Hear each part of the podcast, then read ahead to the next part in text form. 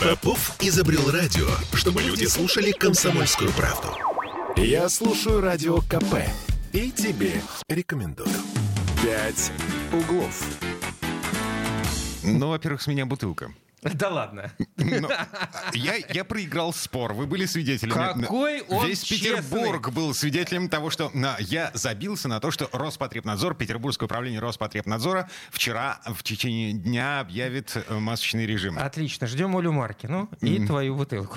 Это Кирилл Манжел. Это Дима Делинский. А, Всем доброе утро. А, Масочный режим, как вы понимаете, официально не объявлен. Есть только рекомендация носить маски. Я уже видел людей в метро в масках. Э, Самое интересное, что да, стали появляться, э, что удивительно. Сознательные люди. Ну да, наверное. В отличие от нас с тобой. Чего уж там греха-то таить? Не носим мы маски с Димой Делинским. А, 655-5005 номер, э, по которому нам можно звонить в эфир, если у вас есть какие-то мнения или новости о том, что происходит в городе. Э, Ну, и либо писать 8 931 398 92 92. Любые замечания, комментарии и мысли по поводу происходящего принимаются, естественно, в э, приличной форме. Ага. Значит, а, что у нас сегодня с утра созрело? На- Наболело и накипело. А, Во-первых, петербургский автопром может схлопнуться. Значит, Фонтенко публиковала большое интервью с э, вице-губернатором Корабельниковым, и он говорит, что э, не исключен вариант того, что все петербургские автозаводы, оставшиеся на нашей территории, Закроются. могут превратиться Фица- в э, General Motors. Ну, законсервировано. Слушай, я почитал эту статью. э, Получается, что по большому счету ни на один вопрос он не ответил. Не то, чтобы он не хотел на него отвечать, по-моему, ответов-то нету. Так, к этой теме вернемся чуть позже. У нас еще а, эм, арест э, Харлашкина. Харлашкина. А, мы- Бывший глава Комитета по развитию транспортной инфраструктуры, его обвиняют в э, растрате денег, э, отпущенных на строительство коричневой Ну, ветки метро. Это фактически пре- превышение должностных полномочий. Э, То есть не то, чтобы присвоил, а как-то вот неправильно себя повел. Нецелевым образом. Нецелевым образом. Это в следующей четверти часа. И что у нас? Погода еще, жарище страшное. Э, Мы решили сегодня в неурочное время, что называется, поговорить о погоде, поскольку, ну, в общем, она немножко достала, и хотелось бы услышать что-нибудь позитивное. Ну, Очень. в- Ну, в смысле, ну, когда она уже успокоится? Не, погоди, то есть ты не хочешь нормально отдохнуть э, в эти выходные, съездить на берег, 30 окунуть свою тушку в м, прохладную воду? Дим, 31 — это ненормальный отдых. Ну, правда. Учитывая пробки, которые ты будешь э, преодолевать э, по дороге туда и по, дорогу, по дороге обратно. Э, Вот, ну, нет. Короче, все это в течение ближайших 45 минут. А прямо сейчас, эм, э, сегодня 18 августа, все помнят, что это за день. Так. А с сегодняшнего дня россияне с эстонскими Господи, шенгенскими вы туристическими дядя. визами не могут въезжать на территорию э, Эстонии. А, При этом а, с эстонским шенгеном ты можешь ехать в другую страну. Мы- Никто не запрещает. Я стал При этом- сразу в историю за- залезать, что-то там вспоминать из э, своих каких-то исторических э, справочников, а ты про Шенген эстонский. При этом есть еще одно э, очень смешное обстоятельство. Если у тебя не эстонский шенген, допустим, винский, э, финский, я не знаю, греческий, Финский, итальянский, французский, немецкий. Легко э, непринужденно Эстония открыта для тебя. Ну что ж, э, это санкции по-эстонски. Л. Логика. А, Ждем теперь, когда финское консульство ограничит, э, введет ограничение на оформление туристических виз. Я напомню, э, 100 эм, м, слотов в день. Финское. Да, финское консульство. Вот, ладно. А Теперь давайте двигаться по плану. Э, Значит, петербургский автопром э, может схлопнуться. Э, А, типа он еще не схлопнулся. Он, он еще существует в приостановленном А, у него состоянии. летарги- Заво- летаргический сон. получается. Заводы есть, люди есть, люди получают э, две трети зарплаты за простой. Ну, либо по согласованию сторон могут свалить. И все ждут, э, чем все это закончится. Вот вице-губернатор Алексей Корабельников в интервью Фонтанке заявил, что власти Петербурга обсуждают несколько сценариев для возобновления работы заводов Hyundai, Nissan и Toyota. И, по его словам, э, перезапуску конвейера мешают две проблемы. Сбои в поставках комплектующих и позиции иностранных штаб-квартир по поводу самой возможности работы в России. Обе проблемы пока не решены. По-моему, И- они взаимосвязанные проблемы. И нельзя полностью исключать повторение э, сценария с General Motors, то есть увольнение сотрудников, консервации площадок. Насколько этот вариант реален, эм, давайте обсудим. У нас на связи автоэксперт Дмитрий Попов, обычно оптимистично настроенный. В целом, да. Дмитрий. Э, Дмитрий, Коллеги, доброе утро. доброе. Я э, не то чтобы оптимистично настроен, я настроен реалистично. Э, я понимаю, что вице-губернатор Корабельников, он испытывает определенное чувство ответственности по отношению к людям, а не по отношению к производствам, которые сейчас э, находятся в простое. Но на самом деле в глобальном смысле, в моем сознании, заниматься этим вопросом должен э, не вице-губернатор Санкт-Петербурга, а вице-премьер правительства Денис Мантуров. Но Денис Мантуров, все... он находится в Москве далеко, а мы здесь, мы Мне в Петербурге. Кажется, это такая цепочка да, такая. Да, и люди, да. которые, значит, э, стоят, э, ну, в смысле, сидят дома, да, не ходят на работу, у них возникает логичный вопрос, типа, власть, а, а, а что а ты чё, делаешь? А что? А что дальше? А, а, а чего мы ждем? Да, поэтому, ну, я и говорю, что вице-губернатор эту проблему рассматривает с точки зрения отношения к людям и ее решать. Я думаю все-таки, что такие мощные производственные комплексы, как Hyundai, и как General Motors, который, к слову сказать, по-моему, мы продали, как раз Hyundai и продали. Uh-huh. Э, что-то такое было, по-моему, в конце прошлого года. Я думаю, что они э, э, сейчас простаивают вовсе не по тем самым геополитическим и геоэкономическим причинам, о которых мы все э, понимаем потому что все-таки сейчас центровая проблема это с логистикой поставки комплектующих и всего, что с этим связано. А этот процесс, он требует определенного времени, потому что что-то мы можем наладить производство на своей территории, что-то мы можем завести через Юго-Восток или через дружественный нам Казахстан, Таджикистан и так далее. И э, если работа такого рода ведется, то запросто можем мы возобновить производство. Что касается брендирования того производства автомобиля, который будет, то меня совсем не смущает, что Логан будет называться «Москвич». Поэтому как будет называться «Солярис», я тоже, в общем, э, могу предложить много названий. Поэтому, э, мне кажется, вопрос времени, угу. который сейчас немножко подпирает, потому что люди-то ждать не могут. Они по нашему законодательству в простой и официальном получают, во-первых, неполную зарплату, у них э, сдуваются их накопления, кредиты и так далее, и так далее, и так далее. Они потихонечку начинают искать другие приработки и теряют квалификацию, что крайне важно. Вот в моем сознании даже самое важное это то, что у нас наши э, иностранные партнеры – так называемые, которые налаживали производство. Главное, что они нам наладили, это менеджмент качества. Я все время про вас так говорил, что главное, что сделала Рено для вас, это наладила менеджмент качества. И теперь мы как-то с этим справимся, с производством автомобилей. Вот если мы растеряем этот персонал, то менеджмент качества мы будем э, э, восстанавливать по новой, и анекдоты про проклятое место опять станут реальностью. А проклятых мест просто станет больше. Да-да-да, на карте. Да, да, да, к сожалению. Э, ну, э, э, тут получается Hyundai, Nissan, Toyota. Боюсь, что китайских брендов не хватит для того, чтобы запустить производство, как на «Москвиче». Так, погоди минуточку. Ты вообще представляешь себе, сколько брендов на китайском рынке? Вопрос, вопрос желания этих самых китайских брендов. Вот я, я с Кириллом соглашусь, что вопрос в том, нужно ли китайцам такое распространение своих брендов по территории России. С другой стороны, с другой стороны, я думаю, что китайские производители понимают, что э, вот эти все блокирующие санкции, они открывают для них достаточно большой рынок, потому что это же миллион э, автомобилей в год можно производить и продавать, понимаете? Mm-hmm. Миллион автомобилей в год, это большое количество. Плюс, э, поскольку это были э, европейские и корейские лидеры автопрома, то можно, э, так сказать, поучиться чему-то и на тех заводах, которые у нас э, настроены, и начать производить нормальный э, автомобиль, потому что, по моему мнению, китайский автомобиль, ну, он стремится к хорошему и лучшему качеству, но еще у него много ляпов, так скажем, и конструктивных, и по качеству. Интересно, насколько вот. технологичны наши заводы, которые остались в Петербурге, ну, я имею в виду Hyundai, Nissan, Toyota. По последнему слову техники. Э, в части касающейся, что это отвертки, или это э, машина-пакеты, или это полный цикл, вот Hyundai, э, напомню, что они буквально перед тем, как вся эта заваруха началась, они анонсировали, запустили завод автокомпонентов, а, а буквально перед самым перед самым запустили завод моторный. И таким образом практически получили всю линейку производства. У них не машина, э, комплекты были, как мы привыкли, когда завозятся, и потом здесь отвертки мы скручиваем, а у них был нормальный полный цикл. Чего не скажешь, кстати, про General Motors. General Motors это все было машинокомплектное производство. Ну, это было тогда, в 14-м, даже раньше. Поэтому, mm-hmm. в общем, если бы остались, возможно, бы развивались. Слушайте, я смотрю, э, я на все это хозяйство, и каждый раз, вот когда я смотрю на это со стороны автопрома, mm-hmm. ну, вот, э, у меня такое ощущение, что главный бенефициар всей этой заварушки, как говорит Дмитрий Попов, Китай.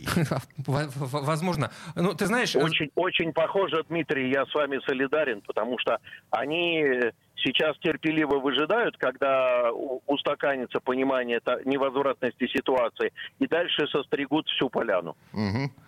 Um, Дмитрий Попов Спасибо, был у нас Дмитрий. на связи, а, автоэксперт. Оптимистично настроенный, между прочим, по-прежнему. Слушай, но с другой стороны, вот если смотреть на завод Hyundai, который ну, укомплектован, плюс э, а, комплектующие здесь будут э, производить, уже Коля построили. Ну, собирались То есть, ну, фактически нам подарили, нам дарят. Нам? Ну, нам, стране, России. А-а-а. Завод-то они никуда забрать не смогут. А, технологии, э, бренд, эм, ну, ну, я не знаю. Ну, ладно, хорошо. Вот. А, варианты, которые обсуждаются в Смольном. Эм, я напомню, э, вице-губернатор Алексей Корабельников, интервью Фонтанки, угу. высказался по поводу судьбы Петербургского автопром. Варианты, которые обсуждает Смольном. Полный уход заводов э, Nissan, э, Toyota и Hyundai. Консервация по принципу «не доставайся ты никому». Э, малореалистичный вариант, э, но возможный, по словам Корабельникова. Передача стороннему инвестору или местному менеджменту. Ну, как в Москве, по э, аналогии. В Москве это переход заводов к городу. То есть... Окей, под государственное крыло. Да, это третий вариант. Ну и вот, собственно, это все, что господин Корабельников назвал вслух. Ну что ж, как ты любишь говорить, запасаемся попкорном. Мы вернемся буквально через пару минут. Прямо сейчас на нас реклама наступает. А в следующей четверти часа поговорим о том, а, почему коричневая ветка в метро э, в Петербурге до сих пор недостроена. А, у Следственного комитета есть версия по поводу того, куда ушли деньги, выделенные на строительство этой ветки. Через пару минут. Вернемся. «Пять углов». Я слушаю Радио КП, потому что здесь самые осведомленные эксперты – и тебе рекомендую. «Пять углов». А знаете, почему коричневая ветка метро в Петербурге до сих пор не э, достроена? Вот как ты зашел-то к этому делу? Хитро. А потому что деньги на ее строительство пошли не на ее строительство. Это версия Следственного комитета. Вчера по этому делу взяли бывшего главу э, Комитета по развитию транспортной инфраструктуры и кризисного директора метростроя Сергея Харлашкина. А в последнее время он занимал должность вице-губернатора Ленобласти. Харлашкину вменяют превышение должностных полномочий с тяжкими последствиями. Ну вот, э, что это было? Давайте сейчас попробуем э, позвонить э, нашему коллеге коллеге. Журналисту э, портала 47 News Виктору Смирнову, который занимается этим вопросом. На связи? Нет, еще дозваниваемся. А, я на всякий случай напомню.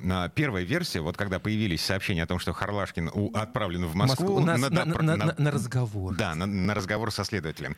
Вот была э, версия, что это все связано с его действиями на посту кризисного менеджера метростроя, что типа ну, он перенаправлял э, деньги из одного... на, на погашение долгов да. перед сотрудниками, и все такие, ну как, за, ну, ну за, за, ну, за что? Ну он, он же расплатился перед э, рабочими, ну расплатился с рабочими, погасил долги перед ними, вот э, за что? А потом выяснилось, что не, э, вот вся эта история немножко глубже. Э, Виктор Смирнов у нас на связи журналист э, портала 47 News. Э, Виктор, доброе утро. Здравствуйте. Доброе утро. А что известно вам по этому делу и что вообще вменяют Харлашкину? Вменяют ему злоупотребление должностными полномочиями. В тот период, когда он занимал должность главы комитета по транспортной инфраструктуре Смольного. Так. А, ну, это действительно касается метростроя. Если очень коротко, то в Россельхозбанке э, под исполнение контракта на прокладку на одной из линий а, был открыт так называемый целевой счет. По этому целевому счету шли деньги заказчика, то есть города. Э, естественно, э, тратить их можно было только на исполнение конкретного контракта. Mm, то есть на строительство Но... вот этой самой коричневой ветки метро? Только на строительство? Совершенно, угу. совершенно верно. Но когда начались э, события, ну, когда метрострой стал падать, 19 год, особенно активно, примерно с, с весны по, по начало, конец зимы, деньги с этого спецсчета стали тратиться на погашение долгов. А, перед... Ключевой вопрос. Перед кем? А, потому что э, первоначальная версия — это э, деньги, которые ушли на погашение долгов по зарплате сотрудникам. Святое дело. Ну, во-первых, дело-то может быть и святое, но процедурно слова «святое» нет. В тот момент действительно деньги уходили субподрядчикам, чтобы они расплачивались с сотрудниками, дочерним компаниям, их множество. А деньги уходили на оплату долгов по налогам, а деньги списывались приставами. А, и в тот момент, здесь же драматургия в чем? Что в тот момент и явно там не только Харлашкин принимал решение. Харлашкин согласовывал, то есть как, как, как структура заказчика КРТИ. А, он говорил, да, ладно, хорошо, окей, сейчас можно, но, так, но нужно же вспомнить, что слово забастовка, рабочий, то есть город гремел. Это был социальный кризис с тысячами сотрудников. И, естественно, тогда это воспринималось как, ну, молодцы, называется. Но процедурно, по прошествии там пары-тройки лет, а, это все криво. Потому что не может быть в а, контрактных деньгах такой строчки, как погашение долгов по зарплате там, или по налогам. Там есть конкретно а, болтики, гайки, Э, работы по проходке, отделке и прочее. Э, другое дело, почему сейчас вспомнили об этом. Россельхозбанк возбудился э, не по поводу самих денег как таковых, а по поводу того, что с документами не все в порядке или, или что? Смотрите, Россельхозбанк это в череде, но чуть-чуть другая история.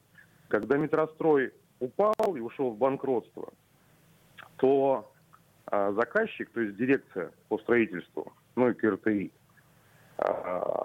раскрыли банковскую гарантию, вскрыли. Mm. А банковскую гарантию на неисполненные обязательства метростроем, а конкретно на 1 миллиард 450 миллионов рублей. Uh-huh. И это, в принципе, нормально. И Россельхозбанк заплатил эти деньги. Заплатил Потому, кому? Ну, Городу? Конечно. Он перевел эти деньги городу. Ну, смотрите, значит, метрострой получил в начале всего этой истории банковские гарантии, в том числе у Россельхозбанка, там на 5,8 миллиардов. Город, когда метрострой ушел в банкротство, говорит, «Э, друзья, неисполненные обязательства по этому контракту 1,450. Будьте любезны. Вы гарантировали, закрывайте. Это нормальная, как бы, собственно, банковская гарантия для этого и существует, чтобы подстраховать заказчика. Россельхозбанк, естественно, платит. Нормальная большая организация. Но после того, как заплатил, а, ну, полагает, что это ущерб. И этот ущерб, по всей видимости, связан с действиями и заказчика, а тогда Харлашкин возглавлял КРТИ, и дирекции по, транс, ну, по строительству, и ну, менеджмента в, в широком смысле слова. И, скорее всего, Россельхоз а, ну, каким-то образом обратил внимание на эту историю. Э, и тут надо понимать, что, в принципе, по времени все бьется. А, гарантия была вскрыта в феврале нынешнего года, если не ошибаюсь, 24 февраля. А, Виктор, ну, собственно, к августу это и докатилось до... Вы сказали, до что э, Харлашкин, безусловно, принимал это решение не самостоятельно. Он э, фактически только, ну, не, не только, но оставлял свою подпись на документах. А понятно, кто еще мог э, принимать подобные решения вместе с ним? Ну, смотрите, город гремит. Слово «забастовка», словом «забастовка» пестрят статьи в газетах. Э, действительно, люди остались без денег. Но как вы думаете, наверное, э, это решение э, принималось за столом, где сидело много первых лиц. То есть а задача была погасить пожар любой ценой, цена, э, цена ну, оказалась... Да, нужно, нужно, нужно немножко вспомнить, что это действительно был ну, прецедентное падение такого огромного предприятия, да еще с такими социальными последствиями. Конечно же, я думаю, что звучало э, «давай тушить тем, чем есть, а потом разберемся». Только потом как бы подзабыли, а банковская структура, которая не мыслит категориями спасти, там, а, все пропало, она мыслит категориями, ребят, мы э, погасили 1,4 миллиарда, и считаем, что это ущерб в результате вашей кутерьмы. Ну, я сейчас сильно утрирую, конечно. Вопрос в другом. Получается, что Харлашкина подставили, это первый вопрос. И во-вторых, а кто этот ущерб э, банковской структуре э, в результате будет возмещать? Ну, подождите, ну что значит подставили? А, просто процедурно Харлашкин согласовывал эти платежи. Хотя, по идее, как заказчик, как заказчик должен был говорить, нет, ребята, как мы можем направить, как вы можете направить деньги куда-то, кроме контрактных обязательств? А он, ну, как нам говорят письменно, согласовывал эти платежи. Поэтому что значит подставили? Если идеально, а, ну, руководство города говорит, нужно выходить из ситуации каким-то образом, ну, падаем, э, то Харлашкин это лишь одна из единиц, которая, ну, ну, вот, вот сейчас следствие полагает, что он поступал неправильно. И процедурно, скорее всего, так и есть. Потому что если вам деньги целевые 100 рублей дали на булку хлеба, а вы дали бездомному, то вроде бы хорошо поступили. Только как вы будете отчитываться? Ни булки хлеба, ни денег. Угу. Ну, а, вроде хорошо поступили. Так а в, в результате кто будет э, данные деньги возмещать? Ущерб возмещать кто будет? Слушайте, но я думаю, что все это, есть же еще гражданский иск Россельхозбанка. Городу. Я думаю, что все это, да, я думаю, что все это ну, уйдет в глубокую-глубокую тяжбу. Есть также мнение, что уголовное дело возникло как некий элемент, ребята, мы тут э, серьезно хотим поговорить в гражданском судопроизводстве. А уголовное, ну, мне кажется, перспектив не очень много, но это субъективное мнение. Спасибо. Спасибо. Виктор Смирнов, э, журналист портала 47 News о деле Сергея Харлашкина, которого вчера э, Арестовали на два месяца по mm-hmm. решению Басманного суда города Москвы. Но уголовное дело возбуждено по статье превышения должностных полномочий. Эм, речь идет о нецелевом использовании денег, выделенных на строительство коричневой ветки метро. И э, признаю, я был неправ, э, задавая вопрос с самого начала вот этой четверти часа. Я говорил, знаете, почему коричневая ветка метро в Петербурге до сих пор не достроена? Потому что деньги растрачены. Ну вот нифига, деньги... Ну, с другой стороны, если бы эти 1,4 миллиарда отправили бы, направили на строительство. Так там даже техники не было в тот момент. Ну, в общем... Все уже разваливалось и накрывалось медным тазом. Ну, во всяком случае, бы остались бы хотя бы деньги. Угу. Ну, например. Но, э, с другой стороны, видишь, э, так со стороны на все это дело глядячи и послушав э, Виктора, который в этом деле копается, такое ощущение, что либо еще кто-то в этом, в этом уголовном процессе появится? Какая-то персона? А, там второй персонаж есть. Это уже подчиненный э, Харлашкина, э, директор э, дирекции строительства. Я не помню, как То точно. То есть вы, выше, ты думаешь, уже не потянут? Выше копать вряд ли будут. Угу. Ну, не тот город и не та ситуация. Вот. Ну ладно. Э, будем наблюдать за этой ситуацией в том числе. Так, значит, впереди у нас две минуты новостей и реклама. А, через э, пять минут в общей сложности мы вернемся в эту студию для того, чтобы э, поговорить о погоде и приговорим планы на выходные дни. Ну, просто потому что а, я...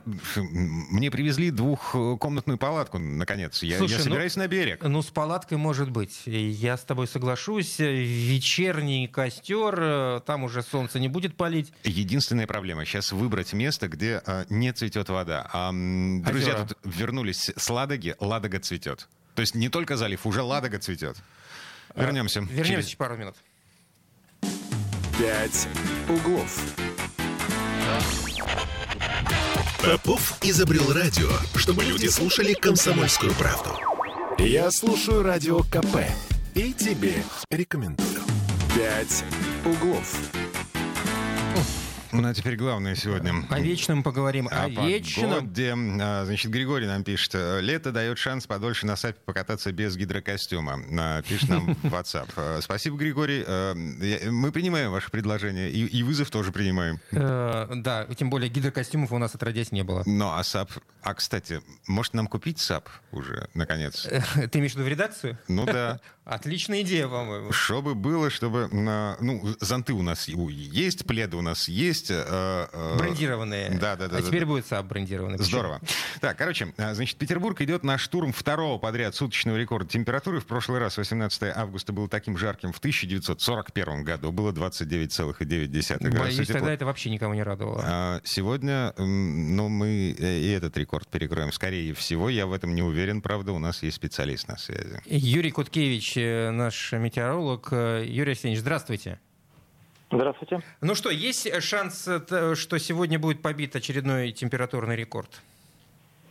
Да, да, такая вероятность есть. То, что ну, скорее всего, температура будет выше, там, может быть, не намного, ну, как вчера, там, на какие-то десятые, а может быть, и на целый градус, но такая вероятность есть. То есть выше плюс 30 опять снова. На, я помню, в понедельник мы с вами разговаривали э, вот в этой же студии, в это же время. Э, вы говорили, что в конце недели, возможно, ну как-то станет полегче. Э, я понимаю, прогнозы меняются. Но ну, еще и не конец недели, только четверг. Более-менее точный прогноз можно дать на три дня вперед. Давайте заглянем в выходные. Что нас ждет? Сегодня плюс 30, завтра, в пятницу, сколько будет? Ну, чтобы как-то оправдать свои слова, Э, ну, я могу сказать, что в выходные немножко э, температура понизится. Э, но это, это понижение будет совсем незначительным. То есть, вот если вчера-сегодня мы ждем выше 30, 30 и выше, то в субботу и воскресенье будет 25-27 градусов. Кого-то это может порадует, а, а кто-то скажет, да какая разница.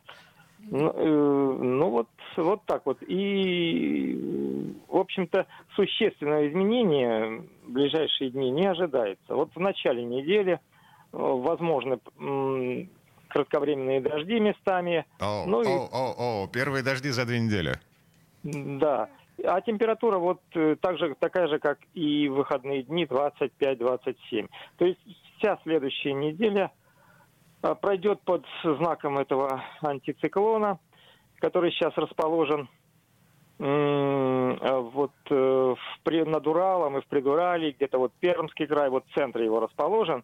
Но это вот как раз позволяет ему качать э, в наш регион сухой жаркий воздух э, с юга. Достаточно обширный циклон получается, такую территорию закрывает. А, да, обш обширный, и главное, что он вот э, не сдвигается никуда, он э, малоподвижен, и поэтому вот эта ситуация не меняется. Возможно, даже все это продлится и э, до 1 сентября. Вот детям-то будет в школу идти совсем неохота. Под дождичек еще более или менее. А тут, когда солнце до жара, хочется еще продлить себе каникулы. А тут жарит. Угу. Безрадостно. А, ну, а что значит безрадостно? Ну, я, я, я за детей переживаю. Ну что, что, осени хочется в конце-то концов. А, да, кстати, а, грибы, ну, как бы все плохо с грибами сейчас. При такой-то жаре, да. Да, и при таком-то отсутствии дождей. Так, а, значит, начало осени у нас вполне вероятно, а, это будет, ну, даже не бабье лето, а, а продолжение, сдвинутое лето, сдвинутый август. Ну, вот э, Юрий Куткевич нам сказал, что долгосрочные прогнозы дело неблагодарное, да, потом приходится те, те самые прогнозы, которые давал в этой студии, как-то оправдывать оправдывать. А мы без претензий. Без, мы же при, при, прекрасно без, понимаем, без... как это все устроено. Так, Юрий Арсеньевич, на, на рекомендации, вот буквально в двух словах, тем людям, кто сейчас будет выходить на улицу. Да я даже не знаю, тут каждый сам для себя решает. Кто-то э, по возможности оголяется, кто-то наоборот старается голову прикрыть. Э, ну, поменьше находиться на солнце, у кого это не связано с трудовой деятельностью, в тени, если есть кондиционер, еще лучше туда залезть. Вот мы, собственно, и последовали вашему совету. Спасибо большое. Юрий Куткевич, метеоролог, рассказывал о том, какую погоду ждать в ближайшие выходные, да и, собственно, почти что до конца августа предположительно, сейчас предположительно, обещают синоптики похожие погоду, как и сегодня, как и вчера. Ну что ты, ну да, что ты. Фатализм слышу в твоем голосе, ты, обреченность какая-то э, совершенно невероятная. Я понимаю прекрасно, что а, от холода ты можешь одеться. Да, вот. От да, жары ты да. можешь спрятаться только одним способом, в кондиционируемом помещении, в машине или в офисе, или дома, если есть кондиционер. Но, э, черт возьми, э, ты видел девушек на улицах? О, эм, да, это единственный плюс такой погоды. Ну, ну, это я для себя могу сказать. Ну, если смотреть э, на 25-27, которые обещают ближайшие выходные, это куда, куда, куда приятнее. Тем более, ты видишь, собрался с палаткой за город, мне кажется, и ты будешь э, больше удовольствия получать от процесса при, так- при таком плюсе, не плю- плю- плюс 31 э, один градус. Э, При плюс 30 я почувствую себя на берегу Черного моря, в Геленджике, например. Вода только, к сожалению, не такая, как в Геленджике. У, нашего моря. И очень хорошо.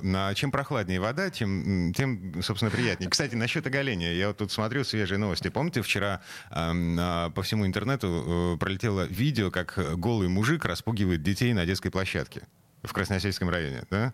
Вот. В реанимации этот голый мужик.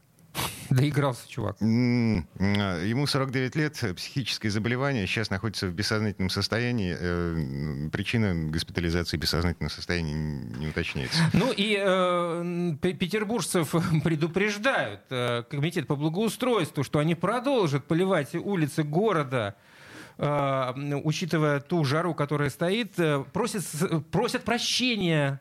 Если, если что, вас обрызгали. Ну, и, и- извиняйте, говорят. А ну, опять же, ви- видосы видели с Дворцовой? Да, да, да, да, да. Но люди радуются этому, понимаешь, когда э, турист, э, ну, он вынужден, понимаешь, турист вынужден выйти на Дворцовую. Уж коли он добрался до Петербурга, неважно из какого уголка нашей могучей и необъятной, не посидеть Дворцовую просто невозможно. А тут пекло, там спрятаться-то негде. Ну вот и там постоянно курсируют машины поливальные, которые э, поливают не асфальт, а воздух над асфальтом. Они Охлаждают тем самым воздух. Да, они бьют вверх, э, и, естественно, сопутствующий ущерб — это одежда туристов. Конкурс мокрых маек. Э, И, да, и потом все эти туристы, ну, большинство из них э, отправляются в Эрмитаж.